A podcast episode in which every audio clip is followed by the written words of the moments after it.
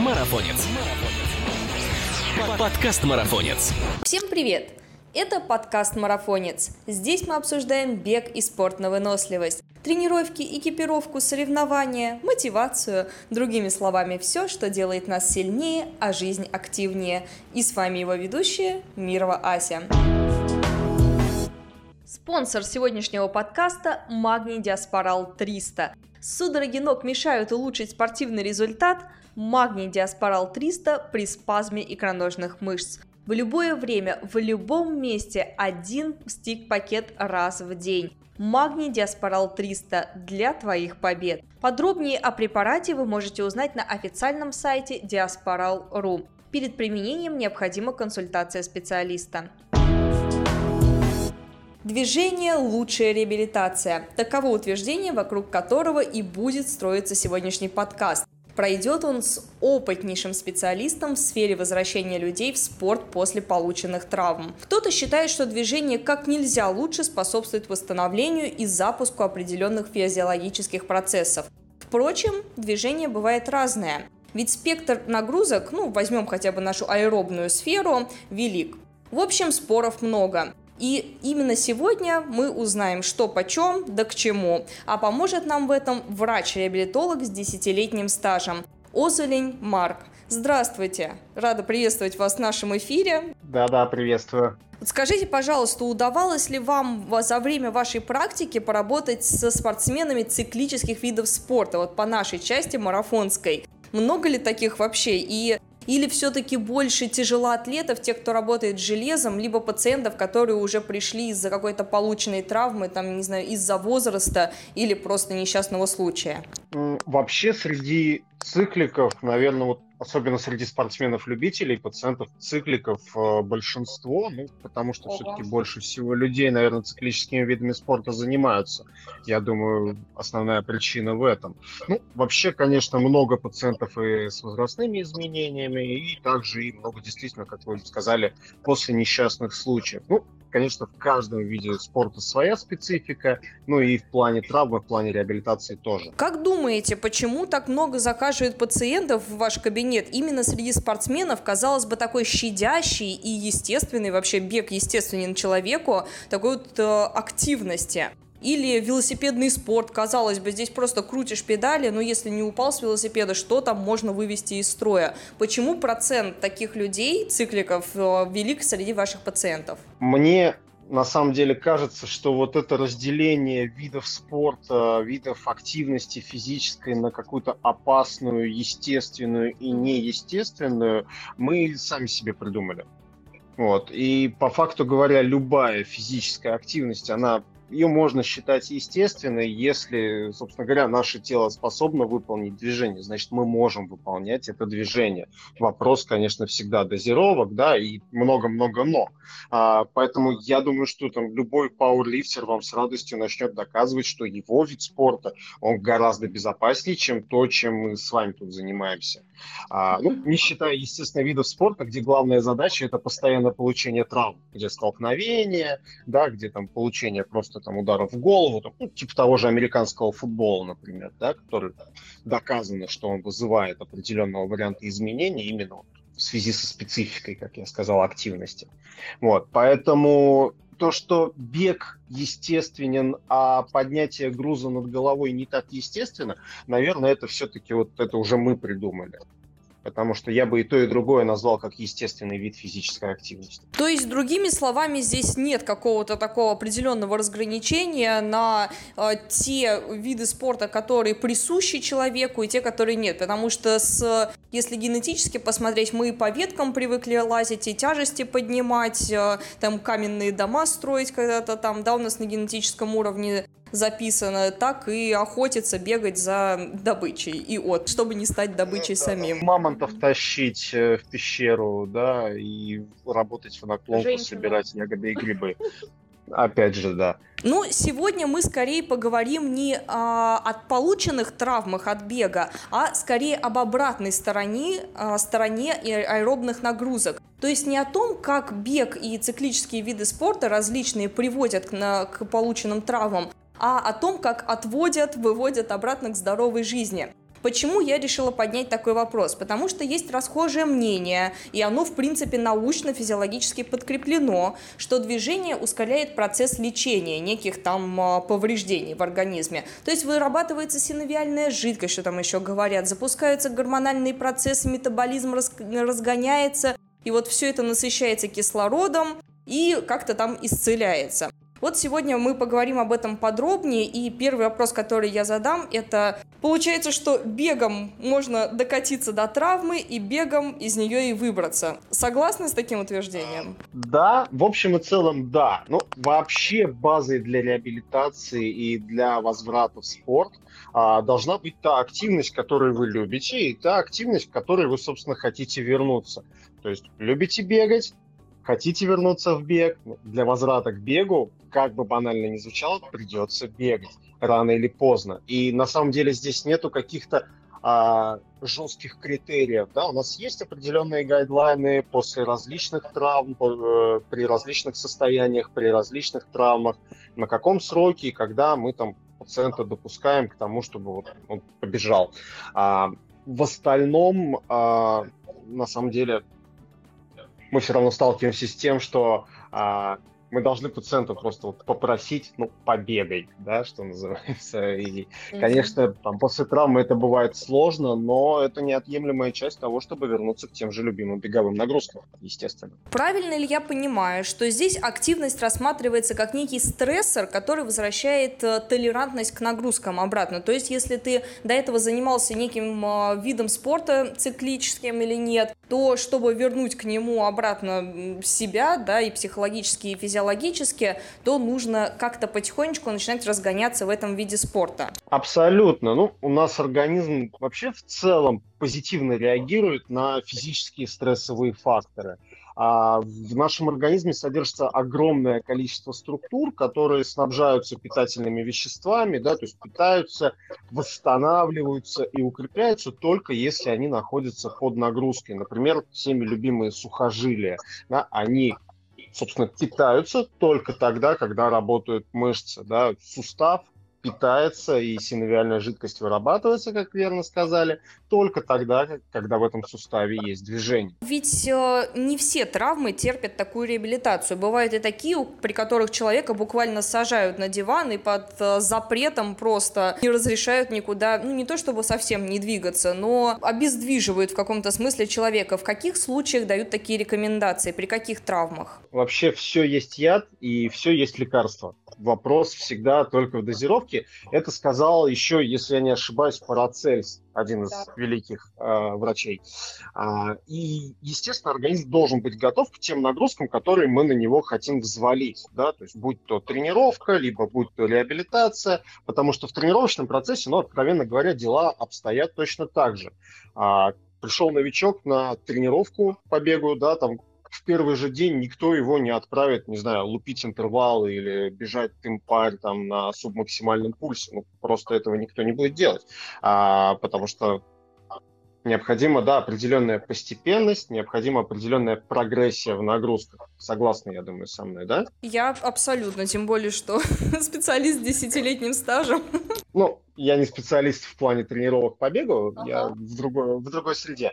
А, ну, и мы тоже возвращаем пациента к нагрузкам постепенно. С точки зрения вот лежания на диване, не двигайтесь, лежите тихонечко себе, умирайте.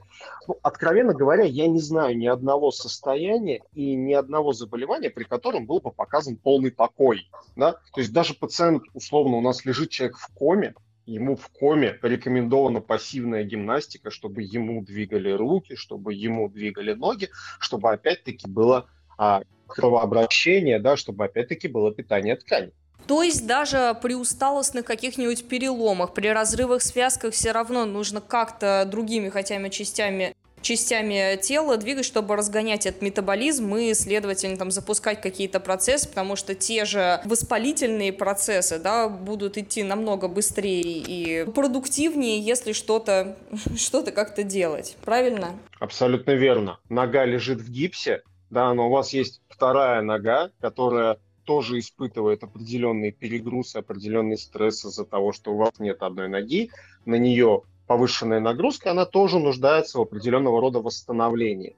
да, то есть, э, э, скажем так, э, у нас нету какого-то клапана, да, который бы вот гнал бы кровь только в одну ногу. Да, и поэтому я рекомендую, действительно, mm-hmm. пациент лежит, у него нога в гипсе, разорваны связки, там, не знаю, все что угодно. Работай второй ногой. Не можешь крутить велосипед двумя ногами? Ну, крути станок одной ногой. Почему нет? Классно, что вы это сказали. Мне кажется, сейчас прям щелчок э, произошел у кого-то из ребят, если кто-то сейчас э, с травмой находится в обездвиженном состоянии и думает, что дальше делать, вообще как жить. Я, мне, э, спорт занимал большую часть моей жизни, вообще приносил мне столько эндорфинов, а сейчас я... Вот многие, потому что это психологический тоже момент, впадают в депрессию в таких случаях, и сейчас вы сказали замечательную просто вещь. Можно делать очень много вещей, даже будучи, если даже вот одна нога обездвижена. Отлично, тогда хочется еще вот что спросить. Если мы говорим о снижении резком нагрузок или хотя бы а, в первый вообще, в первый месяц вот иногда рекомендуют, ну, совсем здесь никак человека не получается в интенсивную двигательную активность войти, не приведет ли такое отсутствие интенсивных нагрузок, например, человек до этого привык к триатлону, да, вот э, у триатлетов там бешеные совершенно какие-то графики, по три тренировки им нужно делать э, в разные там циклы, или под подготовка там к соревнованиям, те же ультрамарафонцы, которые бегают сверхдлинные дистанции, то есть эти люди уже заточили свой организм на то, что они пробегают в неделю по 200 километров и больше. Сердце уже увеличилось, оно уже требует определенного объема крови, оно уже привыкло фигачить там по 20 километров в день, то есть требует э, былой нагрузки. Не, не вызовет ли такое снижение резкое и переход на более такие щадящие нагрузки, вот проблемы с сердечно-сосудистой системой? Ну и нам как раз-таки хочется, да, в дополнение к э, ответу на предыдущий вопрос, нам как раз-таки хочется не ограничить нагрузку, да, а адаптировать эту нагрузку, то есть сделать ее приемлемой для человека в текущем состоянии, потому что в любом случае ну, максимальное количество ресурсов организма в первый особенно месяц, да, там после травмы или после операции, оно, собственно, будет направлено на восстановление там той структуры, которая была повреждена. А, и э, скажем так, отвлекать его там избыточной тренировочной активностью, естественно, тоже не нужно, потому что ну, распределяться э, силы, да, распределяться ресурсы, и мы в итоге не получим ни того и ни другого. Поэтому, конечно, нужно давать организму время на то, чтобы он э, восстановился. Вот. Естественно, потом уже, когда переходит э, разговор дальше, э, просто возврат к нагрузке, он тоже будет постепенный. Кстати, о постепенном возврате к нагрузкам. Какие вы обычно даете рекомендациям, как людям вот э, плавненько вот так вот э, вливаться обратно в режим? С чего начинать? Может быть, если человек до этого занимался бегом, переключиться на время на эллипс, потому что, ну, по сути, это то же самое. Или на ходьбу, например. Изначально, да, мы говорим про ходьбу обычно, да, как самый такой естественный вид физической активности. Начинаем с ОФП. То есть я всегда и пациентам всем, и спортсменам знакомым говорю, что после травмы начинайте с общей физической подготовки. То есть пусть это хотя бы там будет пара часов в неделю. Уделите внимание мышцам кора, уделите внимание ягодичным мышцам, да, уделите внимание мускулатуре ног для того, чтобы в дальнейшем, собственно, прогрессировать в циклике. А в плане таких ежедневных нагрузок это, естественно, ходьба да, то есть, который там пациент э, даже на костылях, э, он может ходить и может сохранить правильность походки.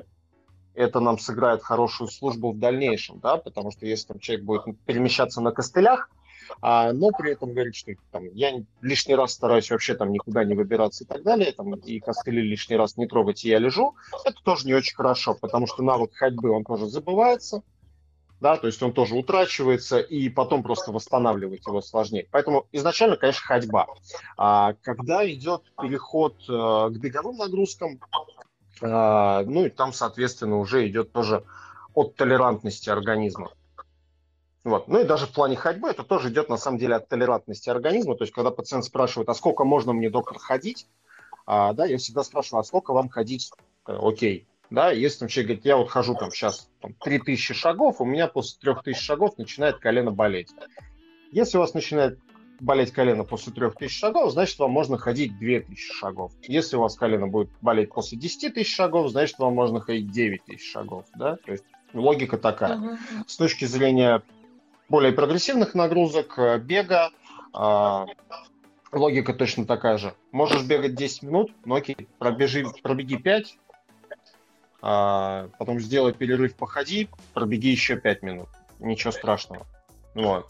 А, то, что касается велосипеда, то, что касается эллипсоида, а, велосипед часто использую, часто использую станок, либо велоэргометр, а, назначаю пациентам, особенно если там, говорить про травмы колена, конечно, при занятиях на велике травматизация колена гораздо ниже, да, и нагрузка на колено гораздо ниже, вот, чем при беге, да, потому что нет вот этой ударной нагрузки. Эллипсоид, честно, использую меньше, но опять-таки на определенных этапах, в определенных условиях можно и эллипсоид подключать. Да. Марк, то есть вы хотите сказать, если я правильно поняла, что не стоит дожидаться болевого вот этого ощущения, если возникает оно уже по опыту, да, то есть один раз попробовал, что на втором километре оно заболело, ну, значит, нужно не добегать до этого состояния, да, и когда ты чувствуешь, что у тебя уже, например, там на полторашке нормально все происходит, то уже можно попробовать снова два. Так это работает? Вообще наука считает, что а, при физической нагрузке допустима боль а, в уровне 4 балла из 10. Так, а как определить? Это вот ни разу не слышала. Нет, слышала, конечно, но всегда вот было интересно, как субъективно человек может оценить, потому что боль может психологически подкрепляться, и ты начнешь себя жалеть там вообще, и все так плохо в жизни, и просто может психосоматика сработать, и ты там, э, не знаю, какое-нибудь перенапряжение в коленке, которое, естественно, после 10 километров, там, например, тем более там зимой где-нибудь, да, по скользкому или по холмистой местности, просто тупо спутать с сожалением себя себя. Поэтому это и называется субъективная шкала боли. А, боль 4 балла из, по 10-бальной шкале я обычно прошу пациента вот оценить циферкой да, от 1 до 10, насколько сильно у вас болит. А, 10 это гореть заживо. Давайте так. Пусть будет так. 10 горит заживо, 0 не болит вообще. Насколько у вас болит от 1 до 10? Болит на 3, окей, продолжаем дальше. И наука считает допустимой боль до 4 баллов из 10, если она самостоятельно проходит в течение а, 72 часов. То есть э, без использования медикаментов, без использования мази, да, если после нагрузки боль купируется самостоятельно, проходит в течение 72 часов, то есть трех суток, и если она не больше 4 баллов из 10, то мы считаем, что это окей. Угу, то есть такая боль является просто следствием нагрузки, неким перенапряжением, и после нее бежать к врачу не нужно. После нее бежать к врачу не нужно, если она проходит самостоятельно, но она не всегда является следствием нагрузки, не всегда является следствием э, напряжения. Она также может носить характер именно э, защитный. То есть э, боль mm-hmm. это защитный механизм. И болит или не болит в целом у нас решает только наш мозг он сравнивает кучу факторов, он получает кучу информации, да, и в итоге он решает, опасно это для жизни или нет. А, если он решает, что это опасно для жизни, он, собственно, дает добро на то, чтобы это болело. Вот. А, есть такое состояние, которое называется кинезиофобия, то есть боязнь движения. Да? Например, а, когда человек травмировал плечо, а, ему сказали, что там нельзя поднимать руку, а, и он ее не поднимает. А плечо уже зажило, а человек руку все еще не поднимает, просто потому что вот он чувствует эту боль. Вот тоже слышала о таком, наверное, немножечко другой здесь а, феномен такой. Вот в книге Оливера Сакса, например, описано очень много там ши шизофазии и так далее, и описываются случаи, когда человек испытывает фантомные боли, то есть э, могла уже давно, ноги вообще может не быть, ее ампутировали там 10 лет назад после войны, но человеку до сих пор кажется, что ему в метро наступают на эту ногу. Он реально ощущает, как она, если ее кто-то щекочет. То есть человек страдает э, уже от давно зажившей травмы. То есть он пережил настолько адскую боль, что до сих пор она у него в голове вот э, отзывается. Может ли вот такое, такая ложная психосоматическая боль сыграть вот как раз-таки у спортсмена после какой-то травмы. У бегуна, например, да, был разрыв ахилла, это просто невыносимая боль, и после этого человек просто не может вернуться в спорт, потому что а, он у него ассоциируется вот с этими вот э, ужасными ощущениями, и он до сих пор до конца жизни, может быть, даже испытывает фантомные боли. Здесь работа с психологом поможет или что вот вообще делать? Ответ да, но нет. Э, на самом деле эти феномены, они оба имеют место быть, только это разные виды боли. То есть фантомная боль это вообще отдельная штука. Кстати, книжка классная, да, всем рекомендую почитать, очень круто написано. А, то, что касается вот того, что вы назвали там психосоматической боли, это как раз то, что я рассказывал вот в рамках кинезиофобии, да, то есть там уже ахилл там зарос, уже все срослось, реабилитация пройдена, да, и как бы все уже хорошо. Но а, наша нервная система, боясь за повторную травму, ограничивает нашу активность. И я бы даже не назвал это психосоматической болью, потому что психосоматика это больше а, когда именно заболевание вызывается вот этими стрессовыми факторами. А это именно защитная реакция. А, у нас вообще боль это всегда совокупность а, факторов биологических, психологических и социальных да, то есть там порвать ахилл, не знаю, там бабушки, которая лежит на диване, и порвать ахилл олимпийцу, у которого завтра финал Олимпиады, это абсолютно два разных порванных ахилла и это абсолютно две разных боли по силе и по степени катастрофизации процесса. То есть здесь еще играет роль э, переживания по поводу травмы и ее последствий, правильно? Переживание по поводу травмы, страх повторной травмы, действительно и психологическое состояние, и поэтому очень круто, когда спортсмены работают со спортивными психологами, да, и когда обычные пациенты работают, собственно говоря, там, с психологами, с психотерапевтами. То есть даже, а, например, хроническую боль, если брать, а, ну, то есть которая боль там больше трех месяцев, вот оно болит, там ничего нету, но оно болит. А, да, там, три месяца, обычно это там часто боли в спине, например, такой характер несут. Один из элементов терапии, да, один из компонентов терапии – это назначение антидепрессантов. Угу. Не потому, что человек находится в депрессии, а потому что они влияют на всю импульсацию, которая идет в головной мозг и из головного мозга. И один из их эффектов, они повышают болевой порог. Вот. То есть, когда наше тело и когда наш мозг привыкает постоянно испытывать боль, э, возникает такое состояние, которое называется сенситизация. То есть это гиперчувствительность, назовем по-русски так. А, это, как знаете, вот пытка, вот эта знаменитая китайской капелькой, когда на лоб капают да, и сначала капелька ощущается просто как капелька. Вот сначала там первое время капелька ощущается просто как капелька, да, в дальнейшем она начинает капать, капать, капать, и каждый удар, он становится все сильнее, сильнее и сильнее, и там через несколько часов человек уже как будто камнями бьет, да, то есть его нервная система становится более восприимчива вот к этому стимулу. А с болью такая же история, очень похожая. То есть если человек привыкает к тому, что болит постоянно, а мозг как охранительный механизм включает опять эту болевую симптоматику, но просто уже не наступая на свою несчастную ногу. Хотя там может быть все хорошо. Вот, штука такая. Мозг, конечно, да, действительно удивительная штука. Там еще, я думаю, такой плацдарм знаний, который предстоит человечеству узнать, вообще, как это все работает. А здесь нужно, наверное, вот а, с психологическим аспектом тогда разбираться своим. И хотелось бы тогда в завершение к этой маленькой такой подтемы а, спросить, как тогда вернуться в спорт обратно, если э, мозг усвоил урок, что из-за этого твоего, вот без этих твоих бегов, да, ненормальных марафонов, нас, э, нам пришлось потратить столько-то бабла, нам пришлось столько-то времени в это влить и вообще лежать на диване и ощущать такие болевые неприятные моменты, давай-ка мы с тобой не будем туда возвращаться, то есть мозг по-любому будет тебя ограждать. И... Нет, случаи разные, конечно, кто-то рвется обратно в бой, уже ждет, не дождется, когда у него все выздоровеет, а кто-то после таких случаев говорит, ой, нет, я больше туда не вернусь, я уже посмотрел. Как справиться с этим и убедить себя, что все можно сделать по-другому, то есть э, вот так вот не получилось сразу, да, с дивана пробежать марафон, то в этот раз, может быть, с умом стоит сделать? Хороший вопрос. Эм, здесь, конечно, да, психологический момент очень важный. А, вот это состояние, да, которое я назвал кинезиофобия, боязнь движения, да, и тот процесс, который мы с вами назвали сенсибилизация или сенситизация, то есть гиперчувствительность.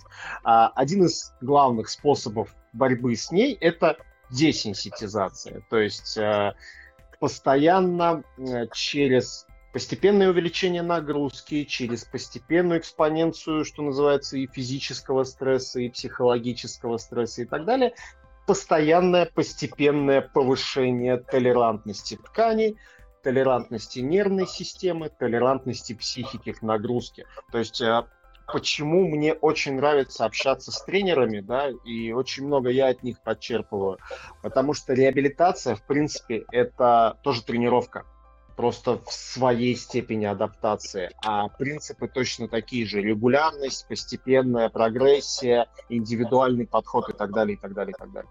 Поняла вас. Очень интересная тема. Здесь, конечно, можно говорить э, часами, если честно. Ну, возвращаясь к нашей основной теме реабилитации через движение. Резюмируя, какие все-таки нагрузки можно считать реабилитирующими? То есть разделение у нас как на таковые на опасные и неопасные не существует, правильно? Да.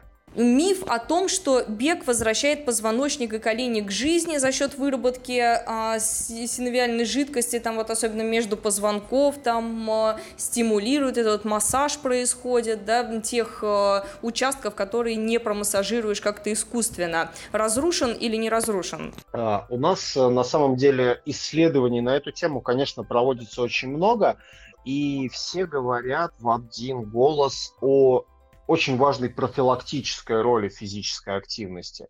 То есть начинать физическую активность в идеале, да, там тот же бег, нужно уже не тогда, когда все плохо, а тогда, когда все еще хорошо. Вот. И сравнивали, например, три группы людей. А, это были бегуны-любители, это были бегуны на длинные дистанции, то есть бегуны-любители там объем, по-моему, до 50 километров в неделю, если я не ошибаюсь, а, брали первую группу. Вторая группа была бегуны-профессионалы, назовем их так, у которых были там колоссальные объемы, да, туда за 100 и дальше. А, и третья группа была люди, которые не делают ничего, да, тут сидят на диване и ждут, ждуны.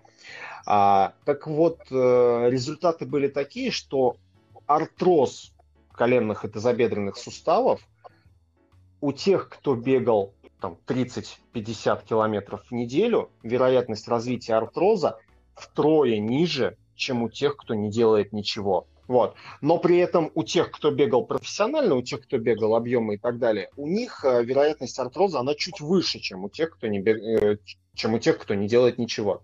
То есть э, разница там, ну, вот примерно 3-3,5 раза между теми, кто бегает чуть-чуть, и теми, кто бегает много.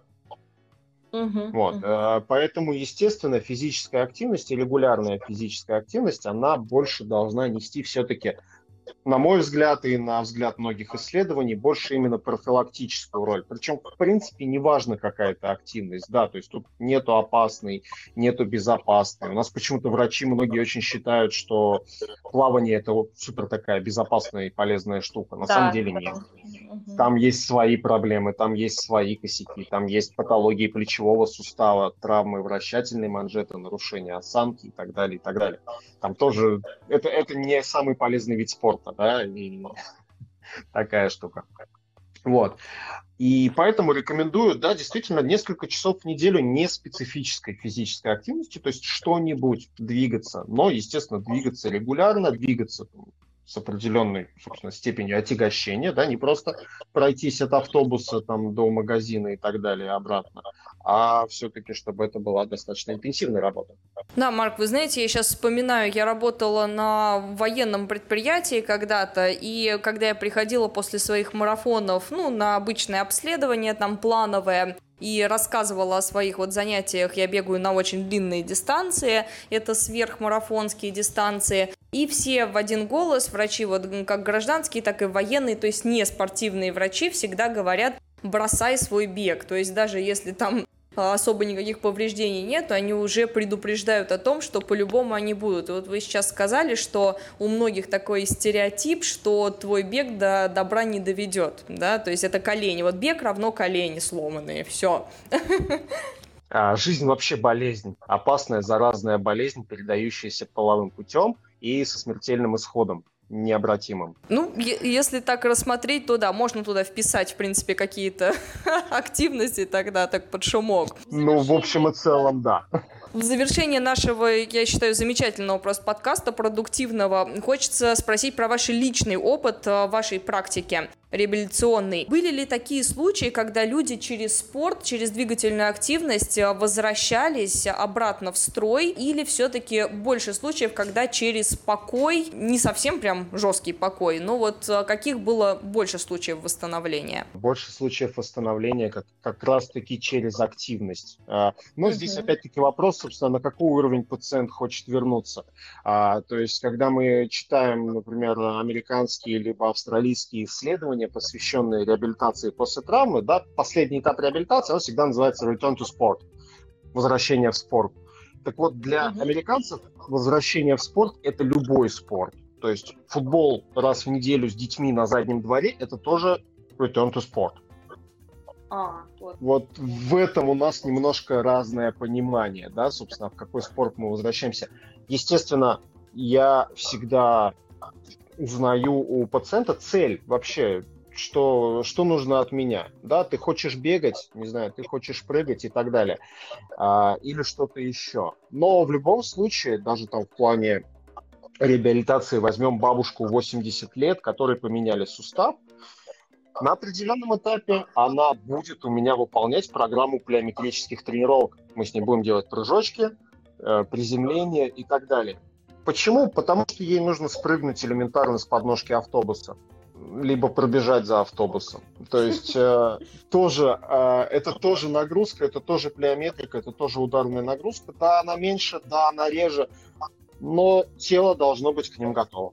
Это мое личное мнение. Спасибо вам огромное за ваше личное мнение и за опыт э, в, я считаю, очень важной сфере. Занимаетесь просто замечательным делом, восстанавливаете людей, обратно возвращаете в спорт, да, ну и вообще к жизни, потому что жизнь это движение ни, ни для кого уже не секрет. Я считаю, что у нас просто замечательный получился подкаст, и для людей, которые получили некие травмы, либо никто не застрахован, поэтому такое может случиться, и я думаю, что мы подкрепили вот таким психологическим и а, интеллектуальным аспектом людей в этом плане, и э, никто у нас лежа, леж лежа не будет выполнять, а через движение не бояться будет этого, скептически никто относиться не будет из наших подписчиков теперь к движению и возвращаться обратно в строй наш марафонский. Спасибо вам огромное за подкаст. Спасибо огромное, что пригласили. И всем, кто слушал, удачи, поменьше травм, а те, кто их получил, собственно, восстанавливайтесь, реабилитируйтесь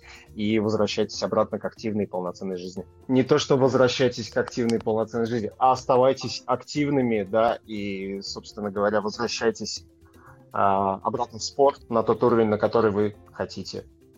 Только вперед. Замечательные слова. Мы тогда прощаемся с нашим гостем, говорим ему огромное спасибо еще раз. И я напоминаю, что с вами был подкаст «Марафонец». И не забывайте подписываться на нас на тех платформах, на которых вы нас слушаете. Ведь впереди еще столько всего интересного. Пока! Напоминаю, что спонсор сегодняшнего подкаста – Магний Диаспорал 300. Один стик-пакет один раз в день против судорог ног. Магний Диаспорал 300 для твоих побед. Перед применением необходима консультация специалиста.